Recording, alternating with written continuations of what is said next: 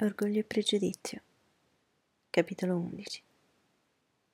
Quando dopo pranzo le signore si alzarono, Elizabeth corse da sua sorella e vedendola ben coperta e riparata dal freddo, l'accompagnò in sala dove fu accolta dalle sue amiche con grandi proteste di gioia.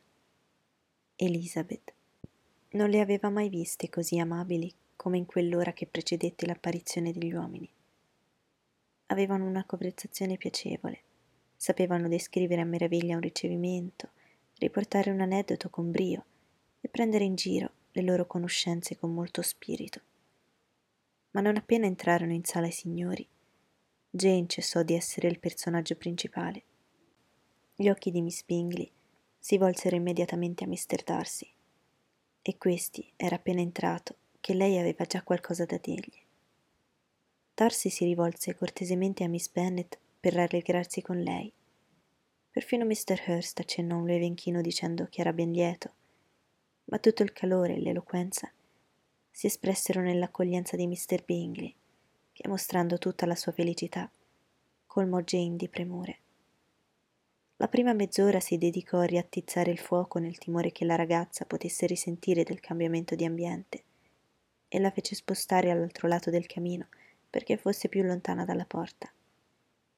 Poi sedette accanto a lei, non parlando quasi con nessun altro. Elizabeth, che lavorava nell'angolo opposto, osservava ogni cosa con vivo compiacimento. Preso il tè, Mr. Hurst ricordò a sua cognata il tavolo da gioco, ma inutilmente.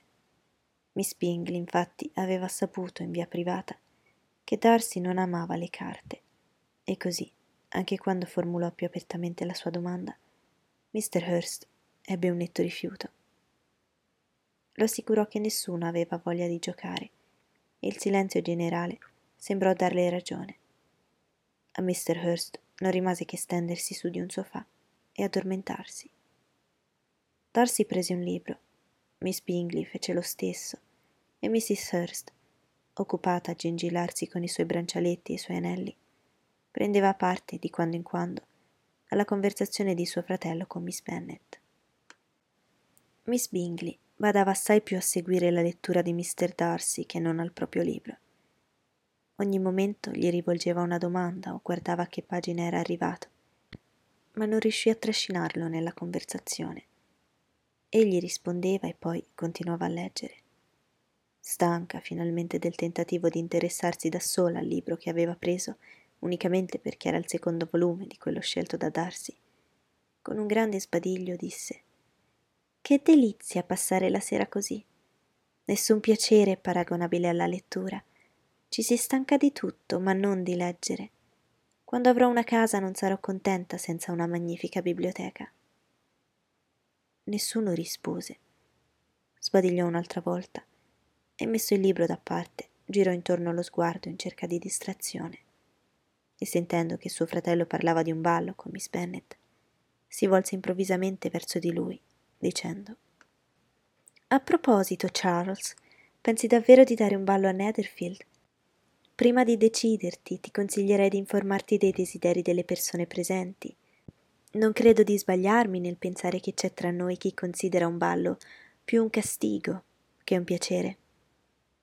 Se alludi a Darcy, rispose il fratello, è libero di andare a letto prima che incominci. Quanto al ballo è già cosa combinata e appena San Nicola avrà fatto la sua apparizione manderò gli inviti. Come mi piacerebbero di più i balli, replicò la sorella, se si svolgessero in altro modo, ma sono invece così insopportabilmente noiosi nella loro monotonia. Sarebbe certo più ragionevole se invece delle danze fosse all'ordine del giorno la conversazione.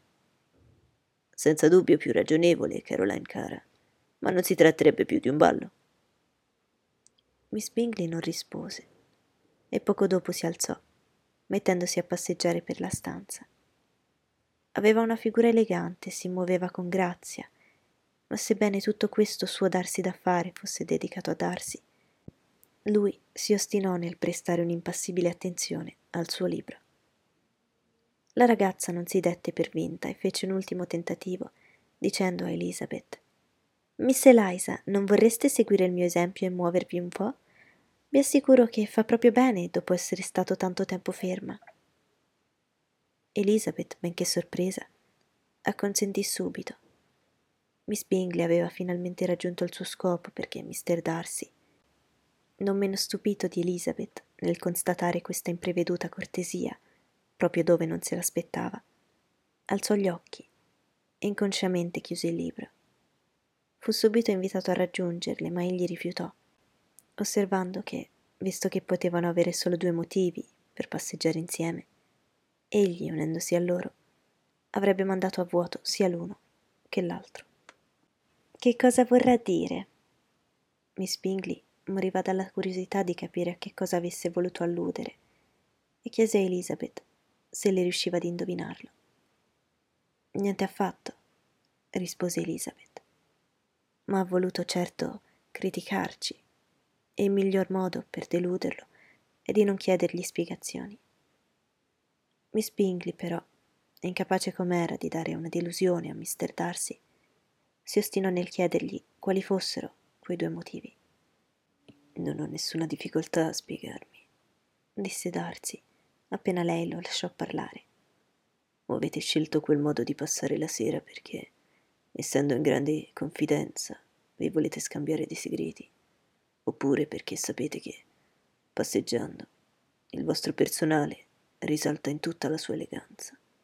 Nel primo caso farei da terzo incomodo, nel secondo posso ammirarvi molto meglio dal mio posto accanto al fuoco. Orrore! esclamò Miss Bingley. Non ho mai sentito discorso più odioso. Come lo castigheremo per le sue parole? Niente di più facile, se ne avete proprio l'intenzione, disse Elizabeth. C'è sempre modo di tormentare qualcuno. Stuzzicatelo, prendetevi gioco di lui. Data la confidenza che c'è tra voi, non vi dovrebbe essere difficile. No, parola d'onore. Vi assicuro che non saprei da che parte incominciare. La nostra intimità non mi ha ancora insegnato tanto. Stuzzicare un carattere così fermo, una tale presenza di spirito. In questo ci vincerebbe sempre. Quanto a burlarci di lui, ci renderemmo ridicole a farlo senza un motivo. Non si può che ammirare Mr. Darcy. Non si può ridere di Mr. Darcy. È un raro privilegio e spero sia veramente raro, perché sarei desolata di aver parecchie conoscenze di questo genere. Mi piace tanto poter ridere un po' degli amici. Miss Bingley esagera, disse Darcy.